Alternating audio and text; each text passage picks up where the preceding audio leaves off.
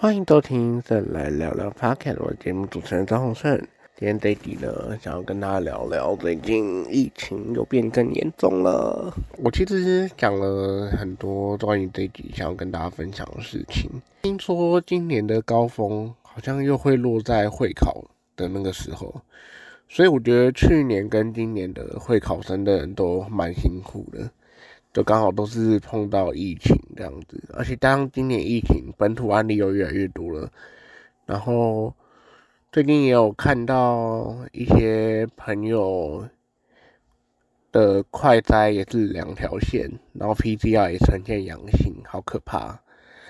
然后因为我最近也被列为居家隔离，然后我也是这几天也都是有快筛，就是快筛阴性才可以出去。上班这样子，然后因为在四月底的时候，突然接收到居家隔离的通知，然后导致我隔天的，就是亚洲同志运动会的志工就没有办法去了。然后其实我其实一直期待了很久，然后当天晚上我甚至把，因为我是摄影的志工，然后我就还甚至去买了多买了电池跟记忆卡，然后就。好难过，就后来咪很期待的说，然后后来又不能去了这样。然后面对疫情，现在感觉好像是想要把它变成一个流感的感觉，就是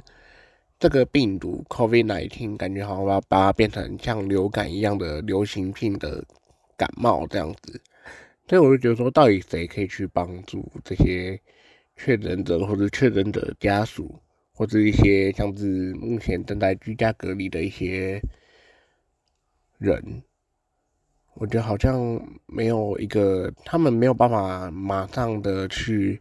获得到一些答案，或是没有人可以跟他讲说确切要应该要怎么做才可以。最近的是蛮不平静的一个礼拜，我觉得按照现在的常理跟去年比起来，我猜还是要等到大概八九月的时候，可能疫情才会做一个趋缓。希望大家可以好好的。做好管理，然后照顾好自己的健康，然后希望大家都可以平平安安的过完这一段时间。因为最近真的好多好多好多的朋友，然后都跟我都告知说他们确诊了，然后我其实也蛮替他们担心的，这样，然后也是只能跟他们讲说要。多休息，然后补充一些营养的东西。那希望大家都可以过得很好，过得好好的，然后照顾好自己的健康。那这集到这边结束喽。现在聊到每个礼拜六中午十二点，在 Spotify 跟 s o u n 都有上架哦。